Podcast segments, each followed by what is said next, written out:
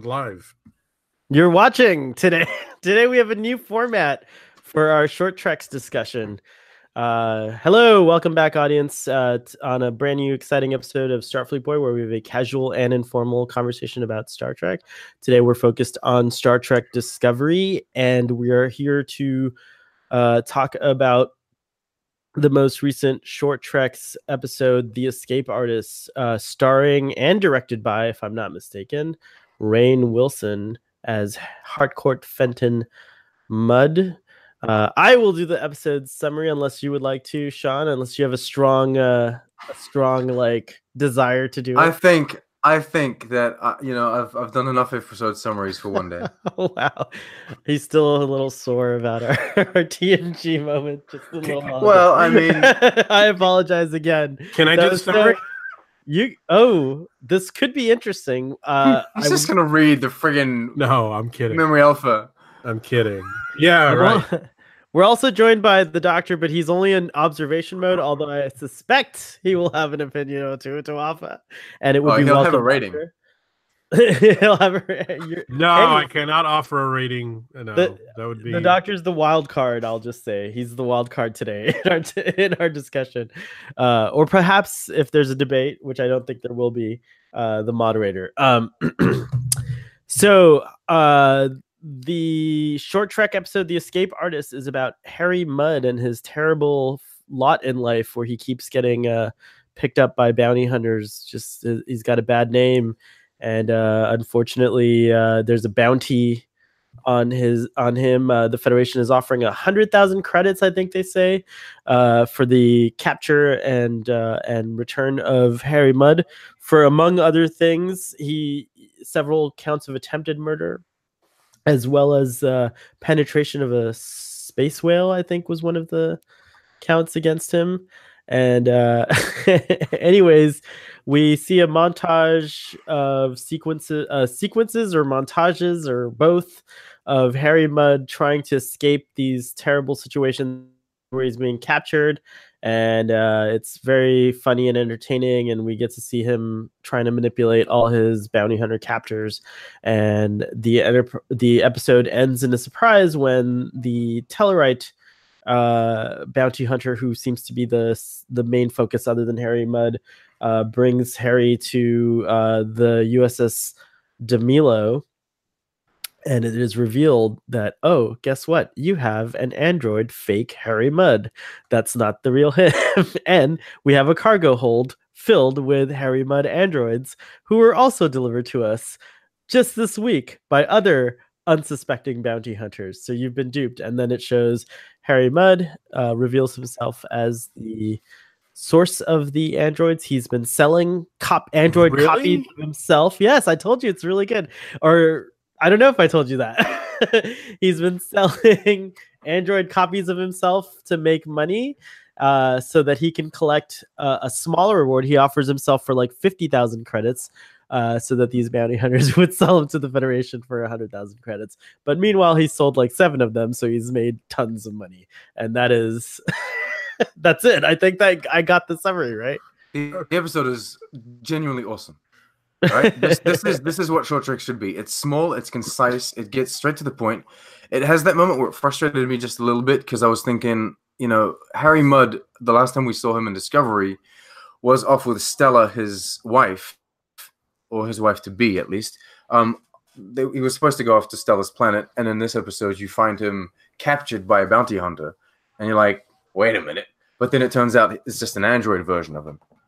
In fact, at it's the end, he's in, in fact he's actually on the Duke ship at the end. I think something happened between season one of Discovery and this episode, which is kind of cool because it shows you what's going on and and it kind of fills in, but in a way that's entertaining, fun, and and lighthearted, but also clever because I did not suspect that ending. Not at all. Uh, Not at all. and it ties in beautifully with TOS, even though, of course, nothing else visually ties in beautifully with TOS.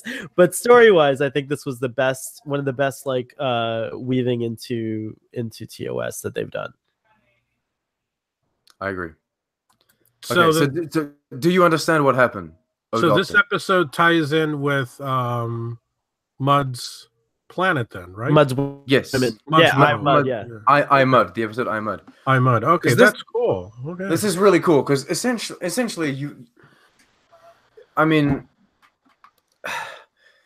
it makes no sense that in the original series, like he's capable of creating these androids that are so like perfect, etc., etc. Com- compared to like how we describe data in, in, in TNG, right? I mean, But but, it- they're but- not. I mean, they're not as perfect as Data, but yes, but they're not as per- they're not as perfect. Yeah. But then it is fun because in this episode, you, you see that there's like precedent to him doing that because he's already created a, a whole bunch of androids that are just copies of him, and then he's selling them off, getting money from selling them off. He's disguised as a woman, by the way. So, yeah, it- yes. like he's you don't you you don't you never suspect it's him because like you eh, you have this this bounty hunter in full woman armor with like the big breastplates and everything and a mod like a helmet and there's a modified voice and so you're thinking like she's the badass character she's awesome and it turns out it's just like harry mudd in disguise selling off these other harry mudds like these harry mudd copies um was- to to other bounty hunters it was it was really well executed and it ties into original series really well. I don't know. I liked. I loved it. Oh. I'm nor- I'm normally on a discussion. I've been participating on Text Treks uh, post episode discussions, but I was uh, sick with flu, so I couldn't go on. I'm still actually recovering. I don't know if you can hear the congestion. I'm doing a good job. I'm trying to keep it. but um, anyways, the, One of the Harry uh, Mudd um, androids is wearing the the the blue. Yeah, the classic Um, Harry the- Mudd. Two of them are Harry wearing Mudd- Harry Mudd Really? Oh my outfits. gosh. yes, actually. Anyways, on the short treks episode, uh, he brought up a lot of good good points like that as well, and I think that like what was uh, one thing that they talked about is like the writer of this was is the writer of of the upcoming um, Star Trek Yeah, animated Mike comedy. McMahan. So I thought like it was a really well if they're if they're dabbling and experimenting and showing different ways like I don't mind this direction too much obviously not for a whole series but I think uh, one of the things that was brought up is that like it kind of gives me a little uh, excitement to see what the lower decks uh, cartoon is going to be like and I'm going to mute myself while I blow my nose gentlemen No, that, that that's that's cool. I, I didn't realize it was going to tie into. Okay, the, so- uh, It, it it shows that Mike McMahan kind of like he knows this canon, right? But we all knew that because he's been writing um those fake TNG season eight plots, uh, like comedy plots on Twitter for a while. Yeah. Um, they even have a book and everything. So, but he, he knows about the original series. He knows about um, what's it called, the TNG. And I've even tweeted at him a few things like, "I want to see the Phylosians, which are racing the animated series again." And he responded to that. So he he knows about the the animated series, the original series, Next Generation. He is a Star Trek fan. And so when they were when they gave him the opportunity to write a Harry Mudd story, he didn't just go off and do his own thing. He really did tie it into who Harry Mudd is in the original series. I have to say also uh, just uh, from a personal perspective I was the least interested or excited about this episode because I didn't really connect with Harry Mudd uh, before this like I didn't really like I didn't really care for the kind Okay. of insane version of him that was You haven't watched The Office. I have I know I know You Rainn Wilson The, you know Rainn Wilson. So how could you I know, not be hyped like- for anything like? But like I wanted more I wanted Rainn Wilson to do more of an interpretation of Harry Mudd and less of this like angry Rainn Wilson person that he usually does. And so I thought there was too much Rainn Wilson perhaps uh in Harry Mudd. And in this episode I actually saw Harry Mudd. Like Yes. I actually have to say like by the end, was because what, like, yeah, but but it it was more along the lines of how I how I how, how I personally uh envision Harry Mudd. It starts off with so before it's revealed that you're following the android, like one of the android versions of Harry Mudd, you think that you're following the actual Harry Mudd, Right. and he is the kind of discovery Mudd that you have. He's like a, a kind of angry at, at Starfleet, angry at the Federation, kind of you know, he almost like seems like um an aggressive warlike guy rather than a, um, uh just a Well, it, he I don't know, he he continues to trying He to trying to sell to his paint- shit, right?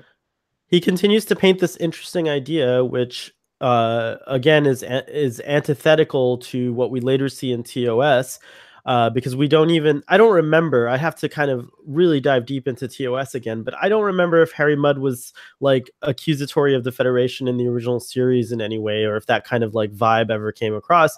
But Harry Mudd that we've met in Discovery is definitely like a hater. He thinks that the Federation, you know, uh, sits on these laurels and and like uh, of of you know morals and things like that, but they're actually awful.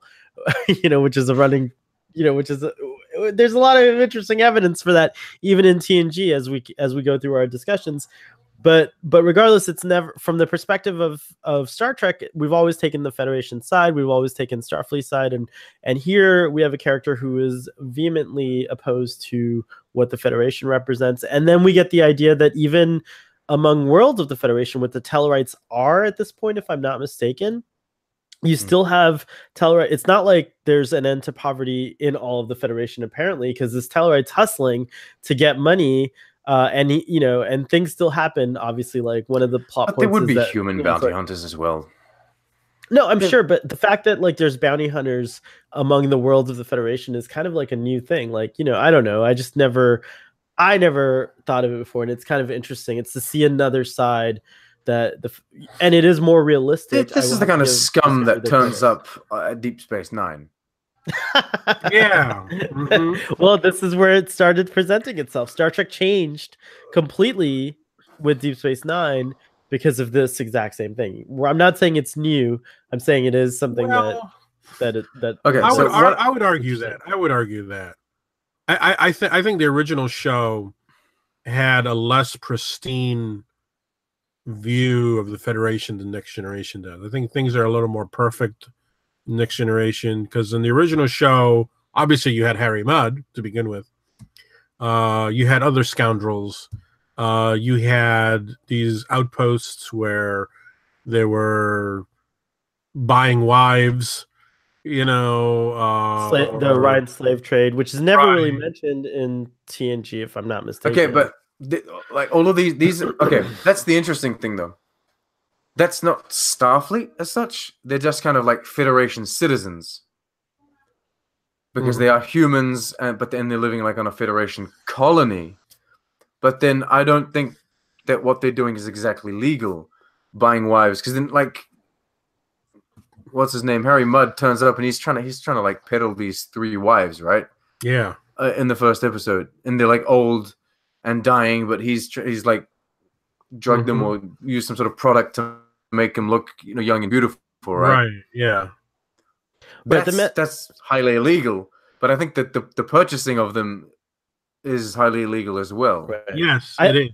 I think that I think that like I guess when you do dive into the to the kind of like things that are going on, maybe there are these references, but the tone in Discovery and in these short treks is definitely way darker than Star Trek has ever been in in my opinion in anyways. But um but that's what was delightful of this about this episode is that I think the tone shifted a little. There was a little bit more light than we're used to seeing. Um of course I'm still not pleased with a lot of the visuals, but that's just a Okay. that's just a personal that's a very personal thing. I don't think Discovery is represented the way I would envision a retelling or a reimagining. Even if I were reimagining Star Trek, I wouldn't reimagine it this way.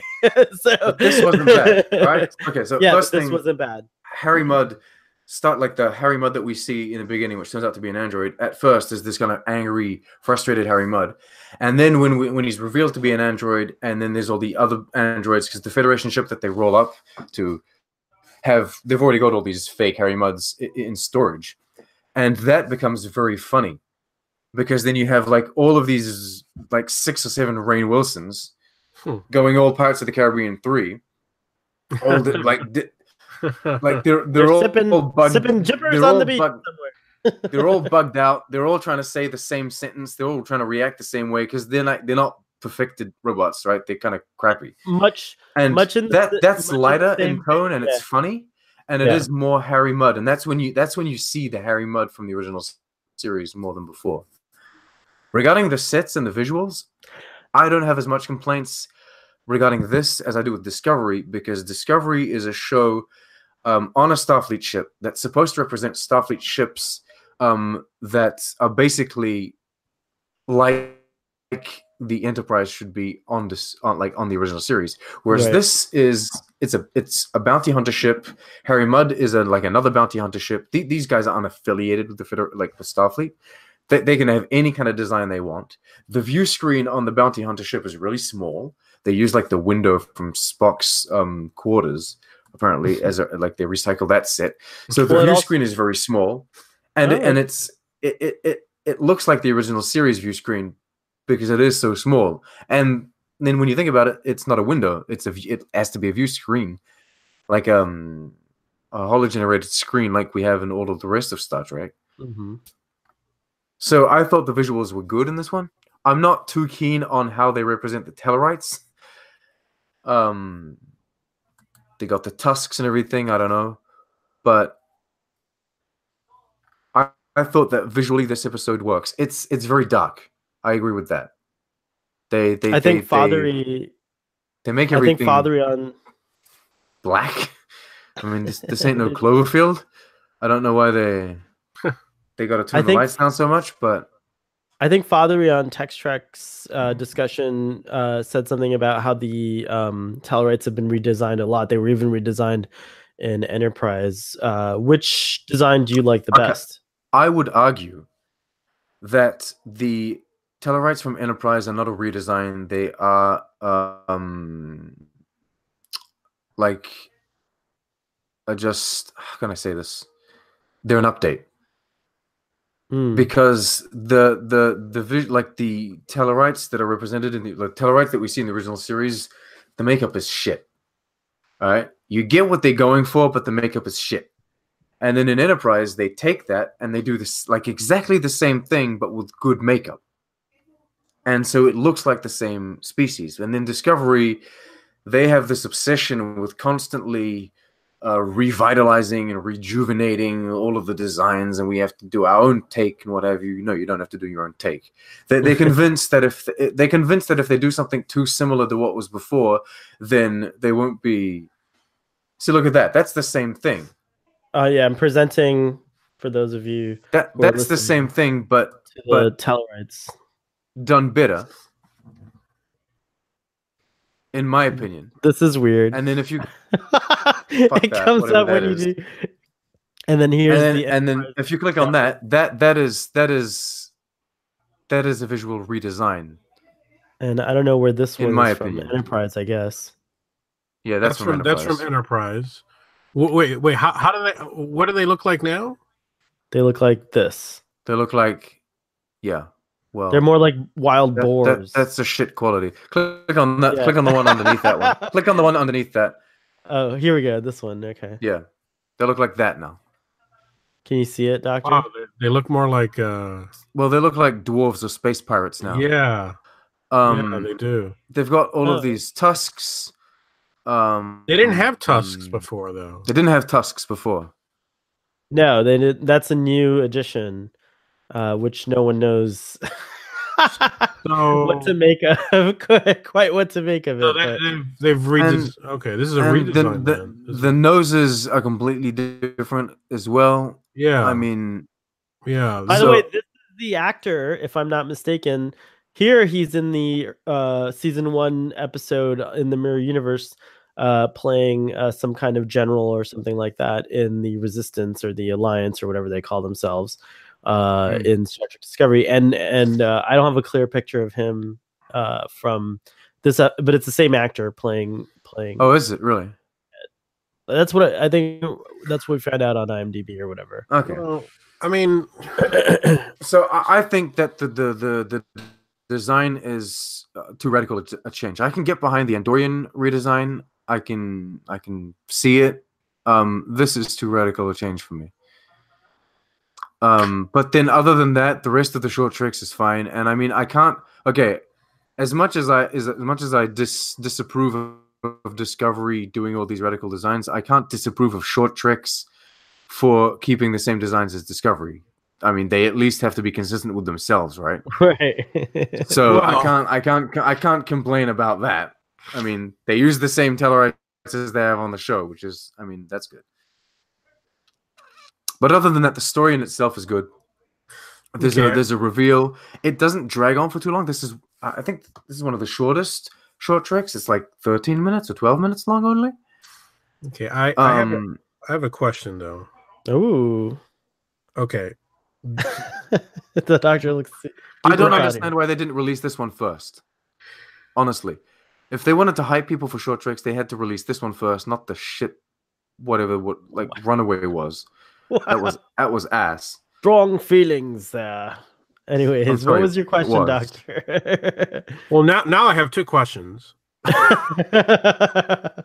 Now that you mentioned the release pattern of the short treks, which is what what is the intention of the short treks? Is it meant to be um is all this supposed to be somehow relevant to the second season just like the Doctor Who mini episodes were supposed to be that's that's a question that directly I had, relevant and I, I was o- Hmm. originally told no that they wouldn't tie in. However, the Saru episode, "The Brightest Star," is definitely going to have some kind of connection to season two because they've shown uh snippets in the trailer that that definitely look like they're connected to the short treks episode Okay, I, I- don't think so. They're not connected. They're just using the same character.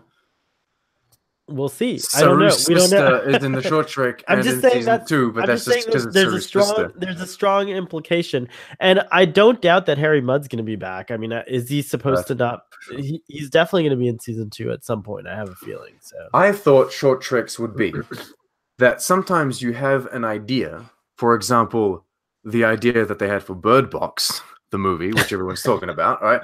Sometimes you ha- sometimes you have an idea which isn't worthy of a movie, which isn't worthy of a TV show, and that which which isn't worthy of an entire episode, but you would like to expand on the idea just a little. So you use this out of the box, like this new format that you create. You say, "Hey, we don't have any timetable, we don't have any time schedule. We can release a ten to twenty minute episode whenever we want," and boom. And then so there you go. And then in the same time, it it it serves as a word like it it. it it's used as a way of expanding the Star Trek universe. You don't have to focus it on a Starfleet character. You don't have to focus it on on like humans at all. You can just do like we have an idea, right? There's like a, a floating fish in space, and he needs to eat trees, but there are no trees in space. How does he survive? Boom. You make a 13 minute episode about that, right? Um and then I thought that's what it was going to be, but then they went and they did like one episode like that, which is Calypso, because that's about a guy a out, thousand years yeah, in the future. I like that. that that's the only one that did. And then um all of the others are like characters from Discovery. We do Tilly, we do Saru, we do Harry Mudd, which is kind of strange because for a concept that was it was to me presented or I thought of it as like we're going to think outside the box and do things that we can't even tie into our show. Like we have this idea, but it doesn't fit in Discovery, so we're going to do it separately. I thought that's what they were going to do. Instead, they're just like adding more to Discovery. I thought that's what Discovery was going to be when I thought it was going to be an anthology show, and I was really excited about that. and so it already failed. Okay, me. it, wa- it Like, wasn't going to be an anthology show for very long. That idea didn't last long. but um, I mean, they'd be wearing these uniforms. It would have been awesome. They would it's hopping around. I understand. Okay, but- I understand CBS for refusing that in the first place because that would have been way too expensive. They would have had to build uh, like a TNG complete set for like one season, and then rip it down, and then build an original series set for one season, rip it down, build an Enterprise season uh, series set. Like that would have. Lucas that I could have introduced them to who knows how to film an entire movie without a single set being built. No, I mean I know what you mean. It's it, it's a million times better when there's a real set. I'm not arguing with that. But I mean there's shortcuts It you ma- take. makes more sense to do one show that takes place in one ship, at least for the Right. beginning, right? right, and then true. but I, I understand I understand why it wasn't a like um like financially for for it the same reason of decisions. I also got the impression that like this was kind of like a way to kind of you know and and rightfully so I guess to keep people subscribing to uh their their There you go. And that you know that's thing. what it's become. Right? Originally Right. I thought it was gonna be this we have like we have a lot of creative minds and we're gonna use these creative minds to expand on Star Trek by talking about like these out of the I don't know these weird things that we we can't expand on in the show. But then it turns out all it is is just a way to keep people subscribed to CBS All Access while they wait for the next season of Discovery to arrive because they release one a month and you need Yeah. to keep subscribed every month. And um and it's weird. I guess I the don't mind- marketing that's really wrong. It's only on CBS All Access. It's not international. Like I don't know. I don't know what they're doing with this. It's more trick. It just turns out that they released them in the very wrong order because the fourth is the best, then it's the third, then it's the second, and the first. But wouldn't you wouldn't you rather go out with a bang than like have to be disappointed at the last episode before? I would have rather they only released one. I hear. I, I see what you're saying. I see. What you're saying. I mean, no, I get it.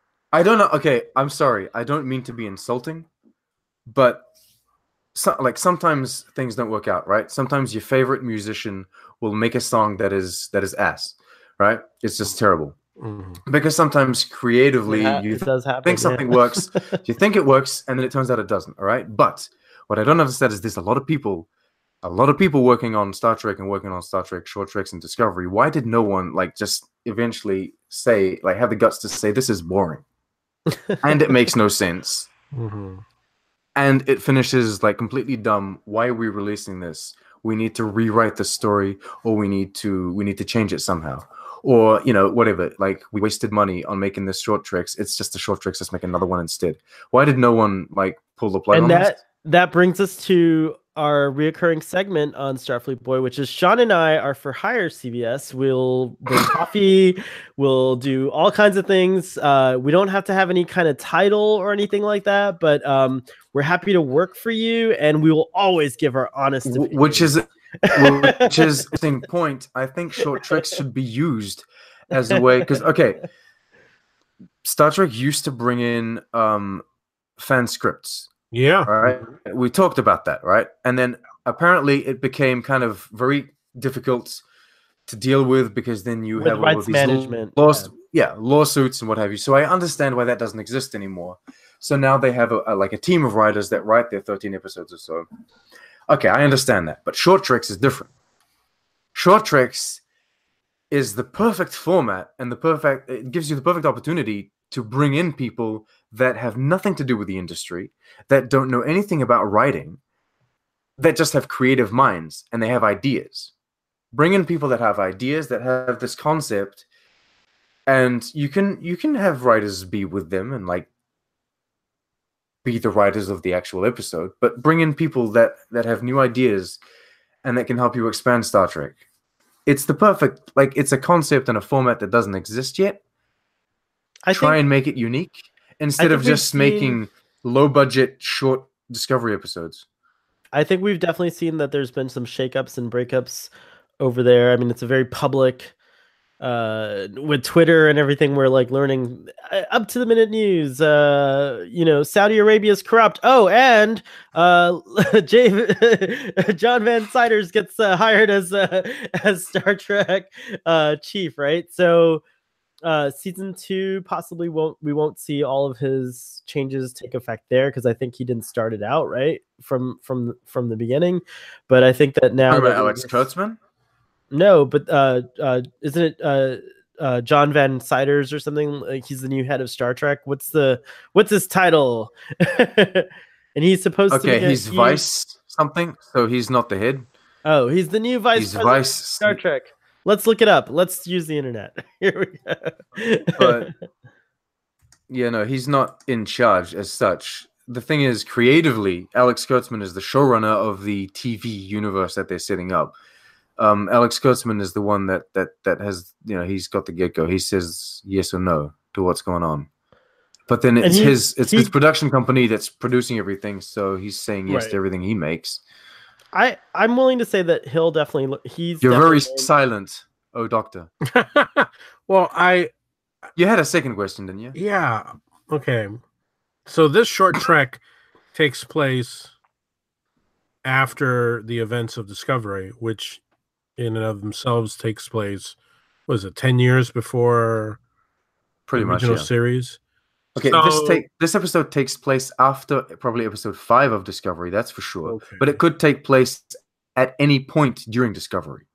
Right, and then and then also the previous one, the brightest star, took place uh, way before Discovery, uh, when Captain At least 10 years was a, before. was a lieutenant. Yeah, So and then the one before that takes place a thousand years in the future, and then the one right. So, so they're But- all over the they're okay, all over the but, map. But but okay, but okay. I'm just trying because when you go, when you guys told me about the androids, I was like, oh, okay, this is a tie-in to to I, Mudd. But I, Mudd takes place After. much later. So Hmm. then these are different androids, correct? Yes, these are these are cl- android copies of himself. These are copies are- of himself, rudimentary are- copies of himself. right that are programmed to protest being arrested uh long enough and to convince you that it's the real harry mudd so that you as a bounty hunter will take it to the federation and he's selling them himself. He's selling his own copies of himself Okay, the, get- ge- the genius of the episode is in the details because first Right. of all, first of all, this this Tellarite bounty hunter talks about the fact that Harry Mudd not only uh, stole something from him, oh but he But also, also- yeah. but also made love to his sister, right? And the thing is, the thing is, the Harry Mudd, he's talking to Harry Mudd, and Harry Mudd's like, I don't remember that. But you think he's lying. You think it's the real Harry Mudd lying, but it turns out it's not the real Harry Mudd lying. it's, It's, an the android, android, that doesn't know what he's talking about. and never the did android just do- the android doesn't know Right. and so all he does is protest and then this episode is segmented uh, with like um other past other arrests you think it's past you think it's past arrests or past captures of the real harry mudd what it is it's just other harry mudd androids that have been captured and what's funny is he's using the same arguments and he's saying the same sentences to every bounty hunter so the way the episode is made is you think Harry Mudd just keeps on using the same lame excuses. That's not the case. It's just that the androids you you understand are all programmed to say the same thing, protest in the same way. It's is so- it's so very well written. It is very well directed. This is Harry Mudd, um, Rainn Wilson's first, like it's his directing debut. So I don't know how much he Ah. directed. I don't know. I don't know much how much he was hands on. well done usually I have they to have some. you, Usually they uh, have someone help them. yeah But well done Rainn the episode is well made. you, you you've been completely spoiled now. But um yeah, I think it's good. spoiled the the uh Really. But he the he plot. made the androids. He made It- okay. it's- it- it's yes, not- it would seem not- so. It's It would seem so. Yeah, implied. it's implied, yeah. because he at the end you see him take off his his helmet. He's got his like his breast armor, but he takes off his helmet. It's revealed that it's Harry Mudd, and he's in his But ship. it could e- it could Uh, just he's got all these Harry Mudd. He's got all these Harry Mudd slaves, android slaves, like bringing him drink cocktails and building shit and stuff. And then you see the you see the helmet that he wore in the Discovery episode. You see like little Easter eggs like that. I mean, the androids could be building more androids for him. I mean, like it's Harry Mudd's totally the But kind then of Then that's an iRobot situation, and you don't want that. Well, but the but Harry Mudd's totally the kind of character that just looks looks for every opportunity. See, Hmm. this is like the more crafty, funny, uh, you know, Harry Mudd. That the, the reason why I liked it so much is it, it reminds me of that uh, of the Harry Mudd that we we find later uh in What in what is your problem, Doctor, with the fact that no, I, I I just now I need You- to you- rewatch the. I need to the rewatch I, Mudd? iMud because I just want to see how it all ties in. Because I I my impression was that Mudd was somebody who took advantage of situations, but he himself was not very techy or or you know he was the guy who just found object A and and It doesn't. like the it doesn't dispute. It doesn't dispute that. I just need to impression. rewatch the episode. Yeah. I'm- It Okay. doesn't dispute that impression. I am under the impression. I am under the impression that in the I, Mudd episode, he is only able to make or create androids because there was already a system in place on the planet right. that created androids. exactly. All right. That's what I remember. But then I might be mistaken. If that's the case, then this makes this episode kind of weird because he's making the androids himself rather than discovering a planet well, that makes Sean, them later but to on. be fair, there's no, there's nothing that says he made them himself. He could have. It could be That's be. the thing. This Yeah. ship that he's in, which is a recycled Klingon ship from season one, with a few extra nacelles that they've Well, strapped no, onto it. it's the- It's the Duke ship from season one. It's the it's the same. Like remember, he's one of the things he's accused of is regicide, and he says regicide. He's only a Duke, right? So we we get the. I don't think that counts as regicide, by the way. A duke No, I know, but that's what he's arguing. But killing a baron, killing a baron or a lord. That's like those, those aren't regicides. okay, fine, but An still- emperor is an emperor regicide. But An his emperor's father, bigger than a king, isn't it? his his Yeah. father-in-law, the Duke, that's the same. It's I'm pretty sure I have to watch it again, but I'm pretty sure it's the same exact ship. So he's either somehow commandeered the ship or he has his own. Wait a minute, room. you're talking about the ship that picks him up? yeah. At the No, end of it's a completely different ship. all right, totally let- different ship. Let's find out. I'm gonna. It's absolutely different because the Duke, the ship that you're talking about, looks like a boat. This one looks like a spiky dildo. or a pine not- cone. That's that's not what I expected at all It's not the same from ship. you. That's my point. First of all, Well, why well, would you even know what a spiky dildo looks like? First of all, well, Just imagine saying. a dildo with spikes, right? I right. mean, why would that even be in your consciousness? A. Why would that come out first of all as a comparison item? First of all, you know, and pine cone is the second thing you come up with, right? Like that's not the first thing you come up with. It's the second one.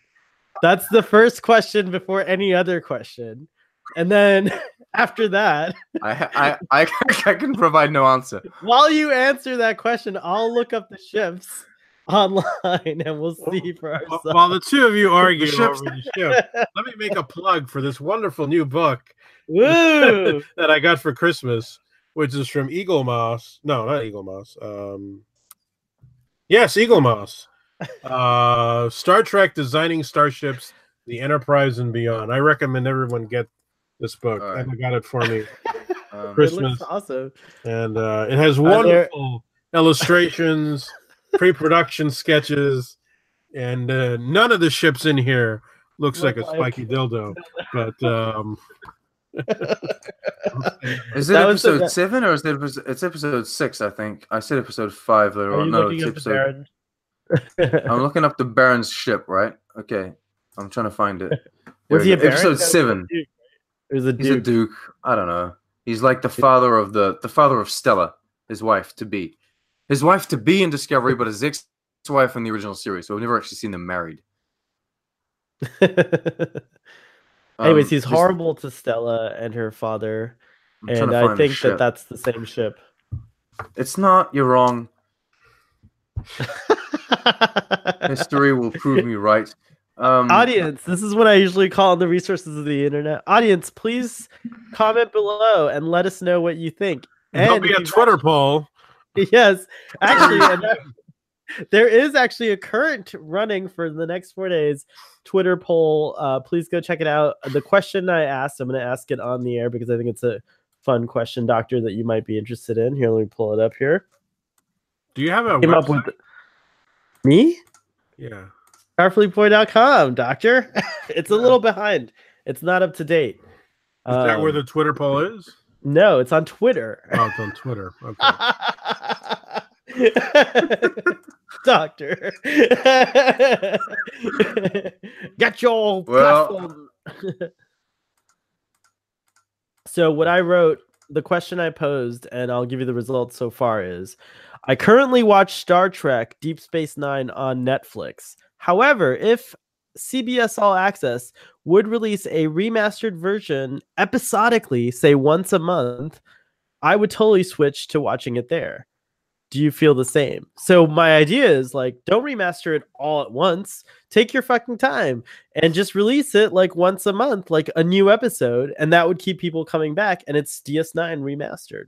There we go. I don't Problem think, solved. but as much as much as it's amazing, I don't think that that I don't think that time is their problem. I think it's just the cost of it, and even it, like, yeah. Cost cost comes down with with time. Like if you if you are you sure about it- that? Really? if you only have if you only have two animators as opposed to 10 which you need to do it in like let's say uh you know a week the father, the father of his wife is a baron, Baron Oh, gotcha. Baron grimes so starfleet boy is wrong again we'll have to look it up. But anyways, tell us if the ship is the same, if you think it is, if it actually is, if anyone's done the research uh, or went on that tip. But that's what I thought. Uh, and then just so you know, 61% of people agree that yes, they would switch from Netflix to CBS All Access if they would release a re- uh, remastered episodically uh, premiering uh, version of uh, Deep Space Nine. 18% say no, doctor. 12% say screw you, CBS. And 9% say DS9 is on Netflix. So 9% of people didn't even know Star Trek DS9 is on Netflix. So hope- Okay, so I, we'll wa- I want you to look. I want you to open the chat and look up what I've what I've written. oh, I'm okay. Where? Oh, in our chat. Th- that, yeah, that is the name of the ship of the Baron. Wow. the festoon. Right? Okay, Wow. so that that that's the Baron's ship, right? Wow. you have a picture of the festoon, which means what is it like a I don't know. A It sounds like chain or- uh, a garland of flowers? I think is what what a festoon is, according to dictionary.com. Flowers. Flowers. Oh, jeez. How Well, did you I'm- find I'm, that I'm out? seeing an image right here of the festoon. Let me see if I can. there can. you go. Okay, can you share an image of the festoon, Oh yeah, I got it. please? You got it. I think I've got it too. And you know what? It's on memory Yeah, alpha. That ship is absolutely not. Starfleet boy is wrong again. That ship was absolutely. Can you share it on screen yeah, I'm trying to pull it up. for the world on. to see? All right, but we need to be fully sure. We need to see the. Well, I'm trying to find the oh other Oh, one. I found one. I fully found one sure. already. Well, come on. I- I'm 100% fully sure that I'm right. yes, I do think you're right. Based on this new telemetry, new old telemetry. Hold on, we're posting it right now. All right, here's the the rear of the festoon. There it is. I'm not even sure that's the rear. I'm pretty sure that's the front, isn't it? I don't know. Oh, maybe. It's it's, oh, it's actually, you're essentially a boat. It's it's like a boat, With but in like cra- space. Yeah. Sorry, red lights make me think of the rear for some reason. It looks just like a garland of flowers. That's the festoon. All right, so you're right because the it does look like a The other prickly- the other ship the other ship doesn't does look like that look at all. Like- It's true. The other one does look like a prickly prickly dildo. Um, Wow. it does. It does. There you go. Did In fact, until we find out the name, we're calling it the USS Prickly Dildo. Did Okay. they kit Well- smash like?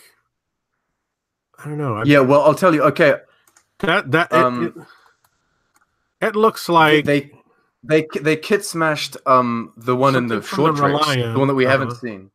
okay. That's for sure. I found it. Oh yes, show me. All right. It looks The, the totally prickly dildo. It looks the prickly dildo. It's not at all the same ship. it's not even remotely the same ship as the festoon. I don't look know at that what ship. I- All right. all I could do is blame my flu that I that I, I was So under duress. what that is, what that is, is a kit is bash, bash. with um, uh, it's it's a million um, uh, discovery nacelles attached to a Klingon dildo ship. Because that that's one of the Klingon ship. Like if you were to look at the Eaglemoss Discovery collection, um, Discovery s- ships, um, one of the Klingon ships is that exact spiky thing in the middle. Do you think that was an homage, intentional to kit bashing uh, guys? I don't know why they would do that when they have the power to CG. I mean, Okay. no, I mean, I'm saying But, but these are not models, computer- though. right. It's but it's co- it's the Yeah, that's the thing. It, they, they're it's the CGing this computer-generated so equivalent of kit bashing. They're taking other CG models and kind of taking things from them, and you know, so it's a I w- virtual version of it. are they just trying to like insinuate that he modified a Klingon ship or something? Maybe. Unclear. or um unclear. Unclear. That's all we can say. all right, I think it's time to give uh ratings, and I and I don't recall what I gave uh the other three at this moment, but I definitely give this well, one. probably wrong ratings. I give this one a seven Okay. out of ten stars. Um. Yeah, Whoa. I'll give it a. s- I'll g- I'll give it a seven point five. Nice. Wow, you liked it a little more than I did. I'll a, give it an eight. a rare I occurrence. Wow, I a changed my rare rating. I'll give it an eight. Lady, I like ladies one. and Wow. gentlemen, ladies and gentlemen, we have a first on Starfleet boy. Enjoyed this episode. I think it was great. I love Rainn Wilson. He gets bonus points for being Rainn Wilson. Um, it was good. I'll watch it again because I'm gonna do my my my review. Which we're all looking forward to. Mm, I'll be, be accused of being paid by CBS because I enjoy the show. Well, because I enjoyed this episode. But then I'm accused of being a, like a warmonger hater um, when I, when I dislike an episode. So whatever. you're you're learning an important lesson in life, uh, Trek on the Tube or Sean, which is you're damned if you do, and you're damned if you don't. So just do. I don't know. Those Do, okay. Okay. I don't know what that was. That was Starfleet Boy That leads to that that statement leads to crime, doesn't it? Uh, no, no, I'm not in no way. in no way on Star. We're In PG. keeping with Harry Mudd. okay. I think that's Oh enough. My goodness, accused of perpetuating crime on my show. Have is this the death of accuracy, or what is it? Are we now murdering accuracy? Which is one of the lines in Mm, the episode. that wasn't that wasn't a funny line. I didn't enjoy, I didn't enjoy that line. I'm sorry. about. any any thoughts based on our discussion, Doctor? Any anything before for, we sign off? for for your Twitter poll, I, I put screw you CBS. I Sure. couldn't I, I I I couldn't help it. You gave him the, the option. It's your fault. it's true. It is, but a good poll answers many questions if possible. So I feel like I'm I'm getting the answer to a few questions, not just the one I. There Well, as, All as right, long- yeah. Gentlemen, no, I'll let you take us out. Actually, I like that. Take us out. Take us out, Doctor. Where am I going? I don't know where we're going. Second star to the right and straight on Ah, to the morning. morning. And um, live long and prosper, everybody. What is that? What is that? Oh, he has it. Look, He has what? I can't see. Sean, say something. He's That's the best way. oh, Oh my gosh, Sean, Sean. Was Yes. that was, I ha- was that I- a Christmas I- gift? This is what will be attached next to my door. Um, as like as you enter the room, you'll hear the sh- sh- sh- sound of the TOS oh, doors. Oh, that's awesome. And I'll be able to, to press that if I want to signal someone and talk. You know, oh, that's cool. it also does the red alert. Wait a minute, it gets really obnoxious the red alert, but Wha- Be it's sure to bring that not- with you. It's not doing it, but whatever. Okay, Be sure to bring that the You red alert is annoying. On your first episode of Drunk Space Nine, which, uh, if you guys will indulge me, I have a quick to to the very small audience, but I love you. Uh, that we I have have no time uh, for this. a little. What are you doing? Don't leave.